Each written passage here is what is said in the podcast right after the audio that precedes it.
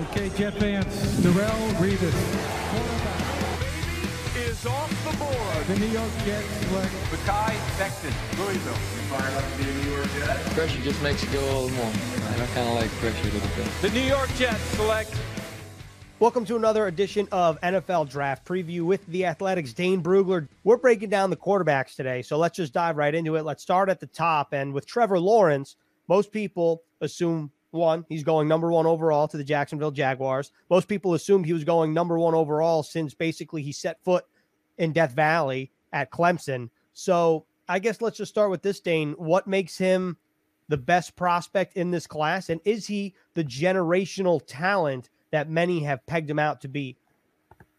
I think that's the best way to describe him um, as a generational talent. Um, I don't know that he's a generational quarterback, but I do think he's a generational talent. Uh, you know, everything that you're looking for at the quarterback position, he, he's checking all those boxes, both physically and mentally. Uh, from a size perspe- perspective, uh, his arm, his athleticism, his feet, his balance as a passer, everything he does is quick. Uh, and, and that's really what stands out the most to me. Everything that he does is quick and efficient. Uh, now, sometimes he's too quick, and he needs to be a little more patient with his reads, and um, you know, just uh, you know, be a little more, uh, you know, take a step back. But you know, for the most part, this is a quick, efficient quarterback who uh, ha- has everything that you want at the position. And I think you, when you watch his uh, 2018, 2019 tape, and then his 2020 tape, you see a player that's getting better and better. And so this is not just a talented guy who is, you know, kind of not a not a polished quarterback. Uh, he is getting better in terms of his reads, in terms of his accuracy,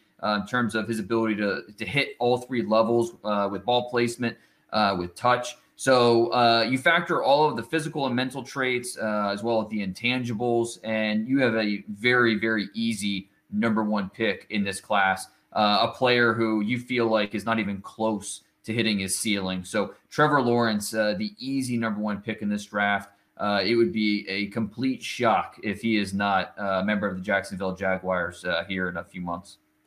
So you're telling me that Trevor Lawrence, the long presumed number one overall pick for a couple of years now, is still not even close to scratching the surface? That that's what you're telling us here? And that's part of the reason why he's going number one is because you feel like he's only going to get better and better and better from here. And to be honest with you, I I feel like that that that that phrasing is overused, saying, "Well, he's only going to get better." You know, I, I feel like people say just throw that out there, and a lot of times it's not true. A lot of these guys don't get better. Trevor Lawrence, you feel like is going to continue and get better because the the talent is so immense and and so impressive um, that uh, you know he's still figuring things out. You know, once you get him out of that Clemson offense and into a new offense, he's going to learn some new things. If you were to poke holes, not necessarily in Lawrence's game, I mean, you look at his record, he's 34 and 2 in three seasons, thrown for 90 touchdowns, 17 interceptions, national champion in 2018. But I think that the one question in regards to Lawrence is how good his supporting cast was and, you know, how much that not weighs into your evaluation, but when you're watching Trevor Lawrence, you're also watching all these different NFL caliber players catch the ball, run the ball. I mean, Travis Etienne, you think about a guy like Justyn Ross who missed this past season's coming back to Clemson. I mean, there's a lot of talent. So how does that weigh into your evaluation? And- not only the on-field talent, but uh, you know the play calling and the offense and the way things are set up. Uh, because Clemson runs that a version of their quick game where everything is. It, it really helps simplify things. You know, the ball is up and gone a lot of times, um, and you see that a lot. Like I said before, everything Lawrence does is fast. Sometimes he's a little too fast. Uh, and so there are times where he's not throwing with a, a firm base, or you know he plays a little more rushed than efficient. So he needs to get better there. But it's it's more about how Clemson operates with their offensive play calling, uh, you know, with that quick game scheme, uh, and you know the the topic of the surrounding talent with uh, the receivers, the offensive line, the running backs. I, I feel like we're going to have that conversation about every single quarterback prospect we talk about, uh, good and bad. You know, talking about Wilson and Justin Fields and Trey Lance and Mac Jones. I mean, it's it's a topic, you know, because we don't talk enough about how quarterback is very much a dependent position uh, in terms of putting up. You know, Trevor Lawrence has 90 touchdown passes uh, in his career at at, uh, at Clemson. That's tied with Deshaun Watson for second most in school history. you're not making 90 touchdown passes without a little bit of help from uh, you know the offensive line to give you time, the receivers to make plays, and then a running game to help keeping the defense honest. So you know it, it's a team effort. It, there's no question, and quarterback is dependent on everything else going on around him. But that I don't think that you know that doesn't mean you can't evaluate a player based off his talent alone. And is he still making the correct reads? Is he still making accurate throws? Um, you know, how is he conducting himself on the field? Uh, you know, is he using that talent uh, to the best of his abilities? Uh, you know, to uh, you know move the offense, or is he leaving production on the field? Is you know some of the mental mistakes holding him back? So I, I still think that we can evaluate these guys uh, independent of their supporting cast. It's not always easy, but I think we can do it. One final question on Lawrence, and it can be a one word answer. He's the highest graded prospect for you at the quarterback position since blank? It's so tough to do this, uh, you know, because you know even like going to, like last year against Joe Burrow, you know, Joe Burrow nowhere near the physical talent um, that Trevor Lawrence is, but in terms of the way he processes things and sees the field, you know, he's just he, he's top tier. You know, he's as good as it gets. And so, how do you how do you weigh that? You know, I think they're in similar conversations for me uh, personally. Um, I mean, you can you could go all the way back to to Andrew Luck when you you know try to compare these guys. It's it's really tough because I think it comes down to what do you uh, you know value the most at the position. Uh, you know, Lawrence, he's really talented, plus he has upside. Um, Joe Burrow, really talented, just in a different way. So it, it's tough to do this. I mean, I, I, think that he is you know the best quarterback we've seen in the last five years um, in, in terms of talent wise. But you know, if if you had to win one game right now, um, I'm taking a healthy Joe Burrow over uh, Trevor Lawrence, and that's just because Joe Burrow is just a better quarterback right now. So it's it makes for some really interesting debates when you try to you know compare him to past quarterbacks that have gone high in the draft. After the number one quarterback and Trevor Lawrence, I feel like different evaluators have a different list. So they some have clusters of players, some have a clear cut number two prospect. Which is it for you? for me, there's a clear cut number two, and you know it's been that way since the fall. Uh, Zach Wilson out of BYU. Uh, I took a lot of heat in October when I said, "Listen, this guy is he's in the mix for that number two quarterback uh, this year." Uh, and then in November, my first mock draft, I had him going number two, uh, and you know I took some heat for it, but I, I that that's just that's just what I see, and you know I think I can justify it with uh, the way he's played this year. And Zach Wilson is really really interesting because uh, you know, he did not face a murderer's row competition in terms of the schedule. Um, but when you break down his skill set, um, you know, he, he doesn't have a huge arm, but he's got a whip of an arm. So he can, you know, fire off these strikes while on the move. His uh, he can play within the pocket, but his off platform stuff is outstanding. Um, his ability to make those quick uh, those quick decisions on the move but still be accurate is so impressive. And so he doesn't have the ideal body type. He's he's a little narrow through his core. Uh, doesn't have a ton of growth potential. You know, he's never going to be more than you know 215 pounds probably. But you know, so the word the body type not perfect. But you look at the strengths of his game: natural accuracy, uh, the off-platform stuff. And again, I, I really want to you know hit on this. It's the ability to make great spontaneous decisions. That's what really sells it for me. That's that's what Bill Walsh always talked about, legendary Hall of Fame coach. That's what separated Joe Montana from everybody else. And I'm not comparing Zach Wilson and Joe Montana necessarily, saying they're the same quarterback, but that's what Bill Walsh always talked about is, you know, what separated the top quarterbacks that he worked with in his mind is the ability to make those great spontaneous decisions. To me, with Zach Wilson, that's what he offers with his ability to move around, make plays with his legs and his feet. He's putting the ball in, in a spot. And so, does he need to develop in, with some of his reads and some of his movements and being a little more, uh, you know, efficient from within the pocket? Yes, absolutely. I'm not saying Zach Wilson is a polished player by any means, but the way his arm works and his ability to with his legs and his arm, I'm going to bet on those traits. So with Wilson, what is realistic? You know, if you were the Jets and you did end up selecting Zach Wilson number two overall, what could you expect from day one, considering the level of competition that he played and just his skill set matched up in this Mike LaFleur offense as well? I think you expect him to come in and, and compete from day one uh, to to get on the field. Uh, you don't decide you know when you draft him and say, okay, well he's going to start on the bench or he's going to start midseason or you know whatever. You, you don't don't make those decisions before you get to training camp. Let him get to training camp. Let him, uh, you know, fight it out. I, I, think this is a guy that's he's well versed in different, uh, you know, different schemes with what BYU asked him to do. Um, you watch the tape, you see them traditional I formation under center. You see five wide option plays. You see, you know, he's an RPO based offense. So, uh, you know, I, I, think that is something that it will translate heavy play action scheme. So he was asked to do a little bit of everything um, in that BYU offense. And I think that'll help him adapt to the uh, NFL playbook. And, you know, whoever drafts uh, Zach Wilson, I think he's going to be a guy that's going to come in and you know compete. We don't know uh, what that quarterback depth chart's going to look like, uh, you know, in, in New York uh, in, in, August. But he's a guy that I think is going to compete for snaps in training camp. So, one last question about Wilson: Do you feel like the biggest question in regards to his play is his size? And second, what about him? And we'll get into this a little more. Makes him your clear cut number two, as opposed to being in a cluster with some of the other prospects. Yeah, the, the narrow frame um, is certainly a worry. Like, I think he plays an overdrive sometimes. Um, you know, just needs to stay within himself. He'll you know prematurely bail from a pocket before he needs to.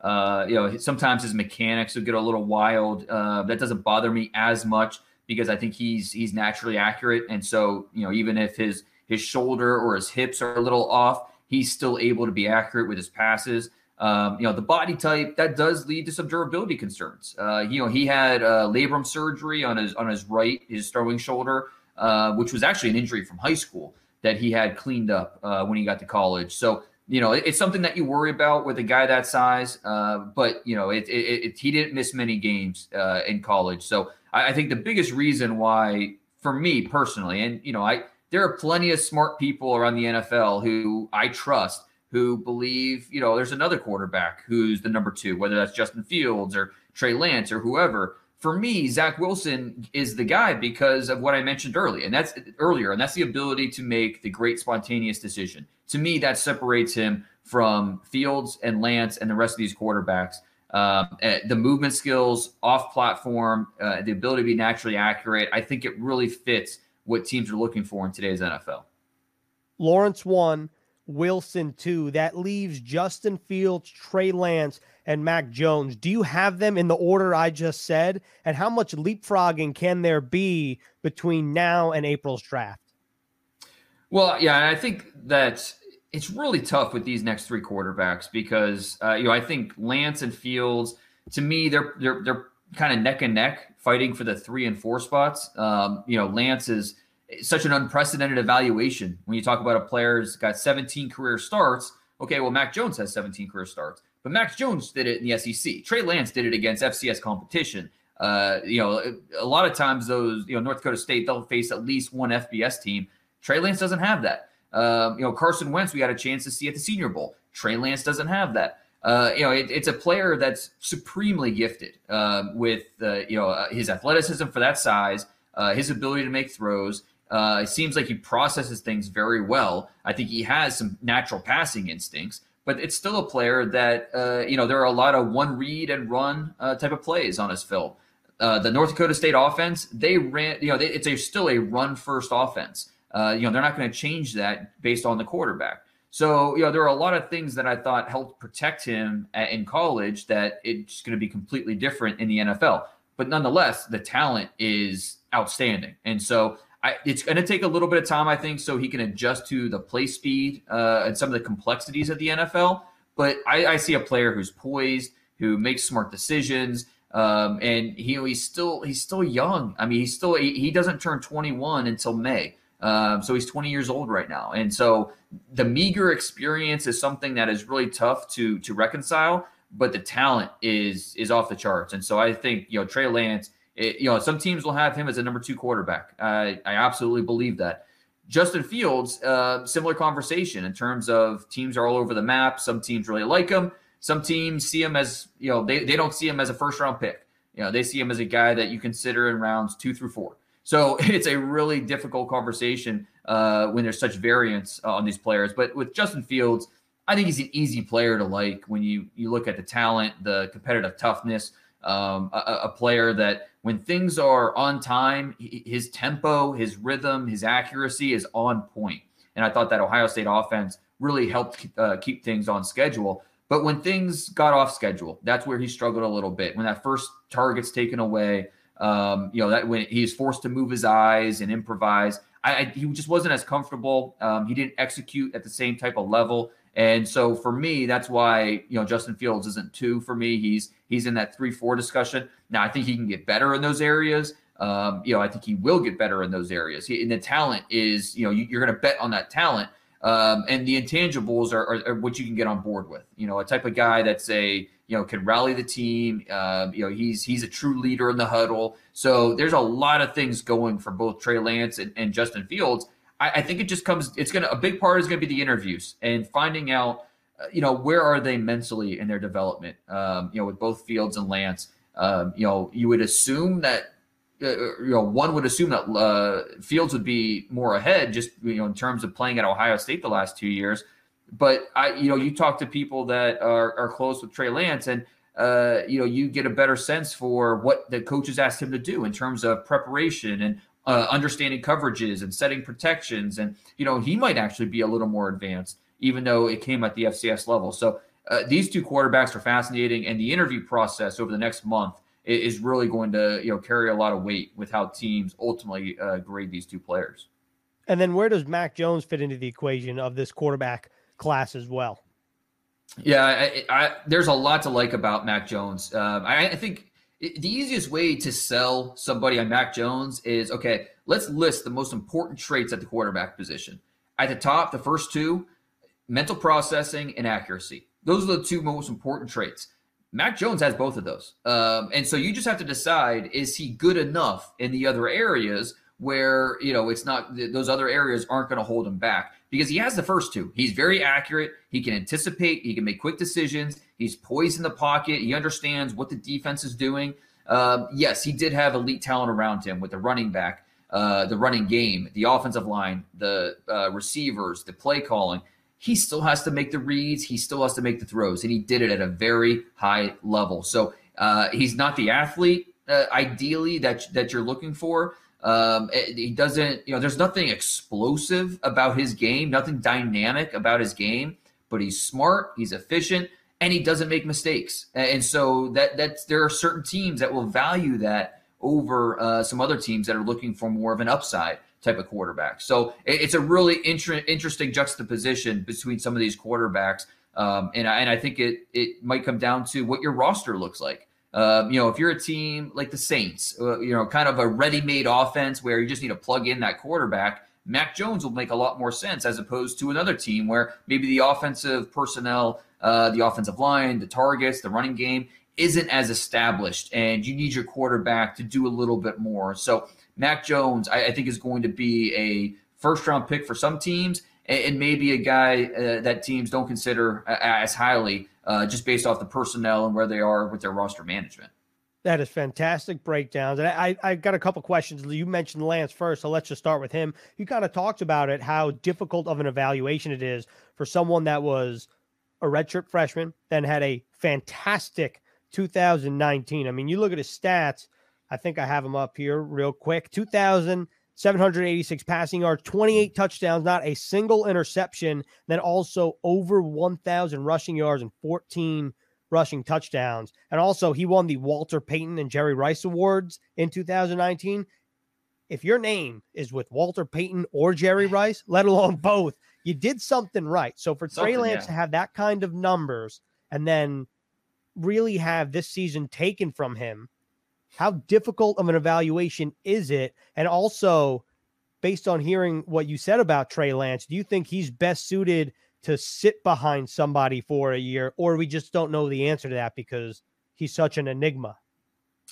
It, well, like I said, it's it's unprecedented. We've never seen a situation like this. Um, eh, he set the NCAA all division record for most pass attempts in a season without an interception. Um, eh, you know, he, he that what he did in 2019 is just remarkable. Uh, I mean, you laid out the stats. It, it's really, really impressive. Um, and it's also worth noting that they won the national title that year. They were seven. You know, he went 16 and 0. uh, that season. Uh, and then he also picked up a win this past year. They had a one game season, basically, one game fall season. And he, he didn't look amazing in that one game. Uh, there was obvious rust, but I think it says something that he played his best in the fourth quarter uh, once he got settled in a little bit and uh, you could really kind of show off his talent. So, you know, there, there's so much going for him. It's just, you know, how do you reconcile the lack of uh, experience and lack of competition? It's something that teams are going to value differently. Um, and I, I, think just looking on the surface, you would say, okay, well, yeah, he needs to sit, he needs to learn.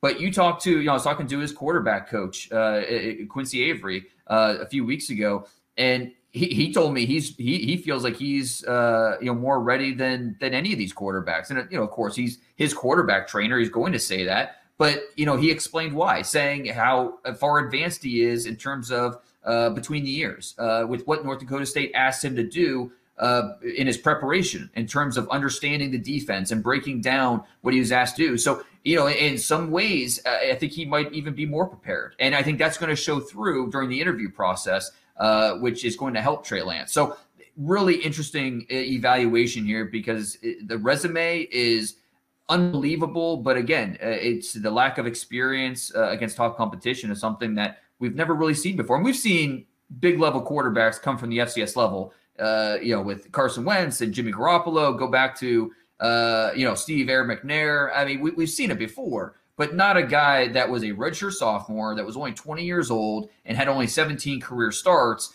Uh, you know, just that that is really rare and something that you know some teams are going to be maybe a little skittish about that. Other teams are going to buy in. So, one more question on Lance before I hit you with a Fields question, a Jones question, and then we can get to some fan questions. With Lance, let's say he has a great pro day. Obviously, he's wearing shorts and a t shirt. So most quarterbacks you would assume look good, but let's say he looks the part. How much of a hype train can there be between now and April to where people are saying, well, Trey Lance might not only be, you know, the third or fourth best quarterback, he might be, let's say, the second best quarterback behind someone like Trevor Lawrence. Yeah, and first off, I've been saying this since the fall. It, the one, the number one quarterback I think is is set. Quarterbacks two, three, four, and now five. There's not going to be a consensus. Okay, there, every team's going to have a different order, um, you know, based off of what they're looking for, what they evaluate the position, their appetite for risk. So, you know, I don't think there's going to be any type of consensus on quarterbacks two, three, four, five. Uh, there's a lot of differing opinions, and I'm not even sure that the pro day is going to necessarily uh, you know charge up that that hype train even more. I think the things that are really going to create some movement with teams with these quarterbacks is going to happen behind closed doors, and that's well, really it's going to happen between computers, uh, and that's going to be the Zoom interviews. Um, and it's and it's interesting because this year teams are only allowed to talk to each prospect five times. Uh, virtually through the Zoom. And you know, in the past, it was limitless. Uh, I mean, you could take these guys out for dinner before the pro day, invite them to your facility. Uh, you know, go work them out on campus. I mean, there's so many ways that you could work them out, get to know them better, understand who they are as people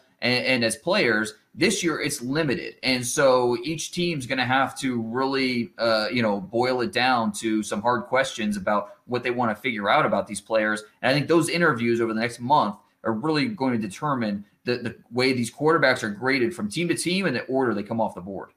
All right. And then in terms of Justin Fields, it feels like you said this to me before too. There are people out there who either love him or they hate him. And if you watch the Clemson game, you love him. Threw for six touchdowns. If you watch him against Indiana earlier in the season, you're probably like, mm, I don't know what people are seeing in Justin Fields. But Justin Fields in Columbus, 63 touchdowns, nine interceptions, 20 and two, a Heisman Trophy finalist in 2019.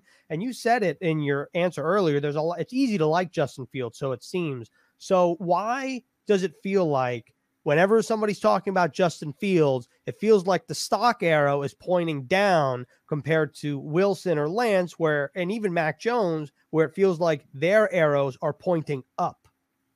Well, I, I, I think the, the perception is is either you love him or you hate him. When in reality, you know, with all these quarterbacks, it's not that black and white. It's you know, there, there's a lot of middle ground where you know you you can really like a player while also thinking they need to get better in certain areas. Because I, I, really like Zach Wilson, but I do think he needs to get better uh, in some areas. Same thing with Trey Lance, with Mac Jones, and, and, with Justin Fields. I mean, there's there's so much to like about Fields. He looks the part. He's a well strapped together athlete. Um, you know, I think he, when, you know, within structure, his touch, his accuracy are outstanding. Strong enough arm. He can drive the football when he steps into his throws. Uh, he creates that torque through his hips so he can just, you know, throw it, it a lot more ropes than rainbows uh, down the field. Really, really accurate down the field as a, as a deep passer. Um, he recognizes DB assignments. You can see it the way he places the football away from uh, defenders. And I think he's you know the toughness. Uh, you know, watching that Clemson game, the toughness that he showed, uh, really, really outstanding. He was a team captain. Um, you know, Ryan Day speaks really highly of his mindset and the way he carries himself. Uh, and then the production. Um, you know, you look at it at his uh, his career record, twenty and two uh, at Ohio State as a starter. So, in in the, his only two losses were both in the college football playoff. So this is a winner. This is a guy that is a leader. Um, the intangibles are there. It just comes down to uh, you know f- feeling great about his development um, above the ears and or excuse me above the neck and being able to uh, develop that field vision, uh, be, become a little more diversified with the way he sees the field. Um, it, it, I think he can get there. It's just a little bit more of a projection in my mind compared to Zach Wilson or uh, you know, some of these other quarterbacks. All right, let's hit some fan questions now because uh, there's some good ones out there. And let's keep on the quarterback theme here. Justin wants to know how big of an issue is it that Zach Wilson played against lesser competition? And obviously, there are examples on both sides of, of the the argument here in terms of players that succeeded and and uh, and played lesser competition. Josh Allen comes to my mind of a couple of years ago. And so that's just one pro example. There are other con examples, but to you or as an evaluator, is this an issue? It's all relative. You know, I, it, it, yeah, it's, it's the same question about, okay, well, Mac Jones, how do you evaluate him with the elite talent that he had around him? You know, it's, it's kind of like one way or the other. It, you know, if you talk to people, some people about Mac Jones, well, his talent props him up and then you talk to some people about Zach Wilson. Oh, well, you know, he didn't play anybody. Well, okay. It's just, it's, you know, so you say the same thing about, um, you know, with Mac Jones, with Trevor Lawrence at Clemson and uh, Justin Fields at Ohio State. Um, you know, there's certainly talent around him that helped them. And at BYU, there's no question he had talent around him, but it's all relative where he didn't have, he doesn't have five stars um, around him at BYU. So even though he's not facing that top tier competition, I, who else on that offense is going to be a top 50 draft pick? No one. Uh, you know, maybe the left tackle. Uh, I think he has a chance to be a top 100 pick, maybe. But you know, that's it. We're not talking about an offense that is loaded with future NFL players. So uh, even though he did not face top competition, and in a perfect world, you know, we'd have we we've been able to see him play, you know, 10 games against the you know 10 uh, you know really good defenses at the college level. It's just not that easy. I, I think we can still evaluate the quality of throws, his thought process, things like that, without you know just saying, "Oh, it doesn't matter," because you know he didn't he he's not facing top competition. So um, you know I think that these things these uh, discussions are all relative in terms of competition, um, and you know not not every prospect is gift wrapped to us in transparent wrapping paper. You know sometimes it takes a little bit of digging to figure them out. Well said. I like this next question. This, this question, had it not been asked, I would have asked you this. Rafa wants to know Is Zach Wilson a better prospect than Sam Darnold? Whew. And, and also, let me add this in there. Where would Sam rank if he were a prospect this year in your top five? Yeah, and it, it's so hard because uh, obviously we have a sample size of um, of Sam Darnold as an NFL player. And so, you know, it's it's hard to eliminate that from our thoughts completely and only focus on uh, you know what we thought of him coming out of college. Um, I, I, was a big Sam Darnold fan. Uh, he was my top quarterback that year. Uh, you know, just based off of the talent, and I still think that talent is there. Um, you know, and I'm still a big believer in him. Um, but you know, he went to a situation that was tough uh, with the Jets, where you know he didn't always you know, you wonder about the you know the talent around him, the offensive line, uh, you know, the coaching, what they were asking him to do. You you really wonder about uh, you know just where he is in his development. Did he is he taking a step back? Is he able to, you know, still realize that talent? So I've got a lot of questions about Sam Darnold because I, I love the talent, his ability to throw with anticipation, his ability to uh, move and improvise, reset his eyes, and, be accurate down the field. I mean, th- these things he put on tape. I, I, did worry about the turnovers. That was something uh, on his USC tape that you worried about and that's something that is translated. So some guys are able to, uh, you know, cut back on some of those bad mistakes and, and, get better. Matt Ryan being one of them. Threw a lot of picks at Boston College, was able to become a little bit more uh, conservative and uh, thoughtful with his decisions in the NFL. Sam Darnold, not there yet. So uh, it's a really tough discussion uh, because, again, we have a sample size of, of Sam as an NFL player. Um, uh, you know, I, I, think if I have to choose between the two uh, in terms of just as prospects, um, I, I, think it'd be a tight race. I really do. I think I'd, I, they'd be graded very, very similar for me. So, with that being said, before we get to the final fan question, I'm going to have you put your GM hat on for a minute here. You have three options. Okay. Option A, you stay at number two. You pick a non-quarterback player. So you want to take someone like Penei Sewell. You want to take your top graded offensive playmaker for you, Kyle Pitts, whoever may, may that be. Doesn't matter. Option two, you trade down from two. You keep Sam as your quarterback in 2021. Let's say in this hypothetical, you move back to number eight with the Panthers. You get their second round pick and future capital. Or option three, you stay at two. You take a quarterback for you. That would be Zach Wilson. And then you would trade Sam Darnold, which are you doing and why?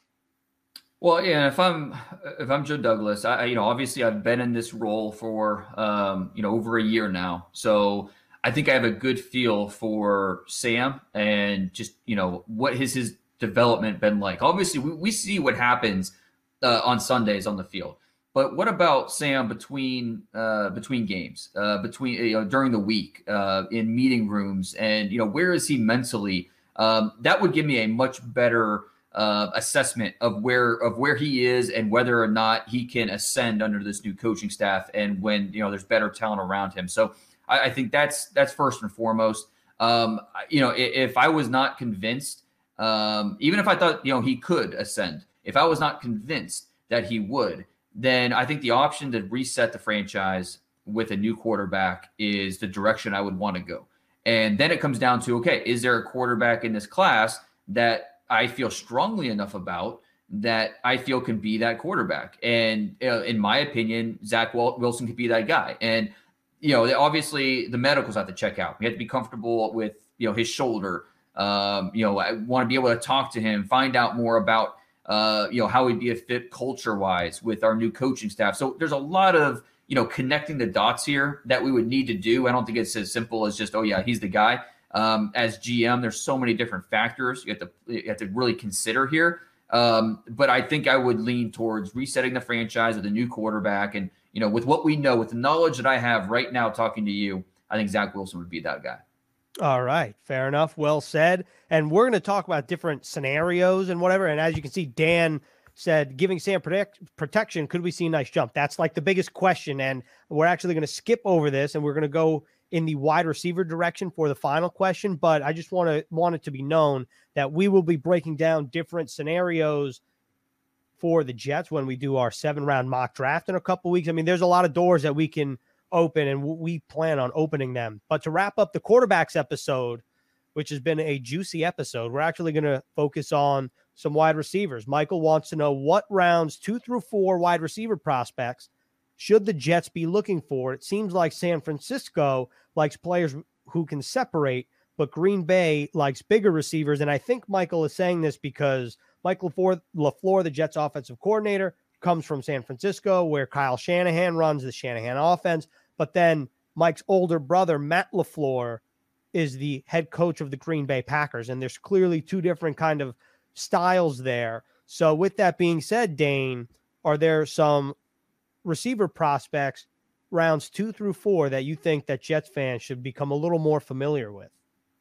Uh, definitely, and you know we'll see how how active they are over the next month in terms of you know adding or subtracting from that wide receiver depth chart. But uh, a player I'd love to see uh, in New York, uh, Amari Rogers out of Clemson.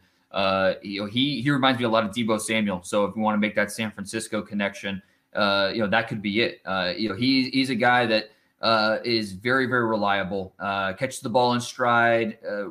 really does a nice job becoming quickly becoming a ball carrier, and he, he looks like a running back with his play speed and his play toughness. So he, he has a little bit of shake to him. He can make guys miss. Um, you know, he's there's maybe some question about can he be an outside receiver or is he a slot only? All I know is this guy's a big time competitor with the play strength, the acceleration that reminds me a lot of Deebo Samuel. So I think that would be um, you know a, a, a, natural fit, a guy that can you know help you out on special teams as well. Um, and then another player who could maybe give you that deep threat if that's what they want to go, the direction they want to go. Dyami Brown out of North Carolina who averaged over 20 yards a catch the last two years. he's one of the best double move receivers in this draft. Has a real knack for it. Really, really skilled, um, fast. He can track the football. Uh, needs to be more consistent uh, in terms of the underneath game and just you know uh, eliminating those drops and, and, being more consistent. But you know what's what we're talking about probably in the third round. And so if I'm getting a talent like this, uh, you know I, I think he could be a guy that takes the top off of defense uh, you know, it could be my, my deep threat, a, a, guy that can really stretch out that that uh, the the secondary, the coverage, and help out uh, my other receivers, uh, create some underneath passing windows, just with the threat of his deep speed. So, uh, Dyami Brown, I think, is an ascending player that isn't getting enough love when talking about the top receivers in this class. And we will absolutely be breaking down the top receivers in this class as we inch forward to the draft. Dang, that was a juicy quarterback episode. Jets fans are going to have their hands full. They're going to have their ears full, but that's okay. We're here to bring the juice. You know, one last question for you. Yeah. Um, non-draft related. The Jets, they have the second most projected cap space in the NFL. You kind of mentioned free agency. It's around the corner. Is there a player that you would like to see in green and white? I'm throwing you, I'm putting you on the spot here. We haven't even discussed this. So if there's not, then no, then it's fine. But if there is a player, I'm just kind of curious.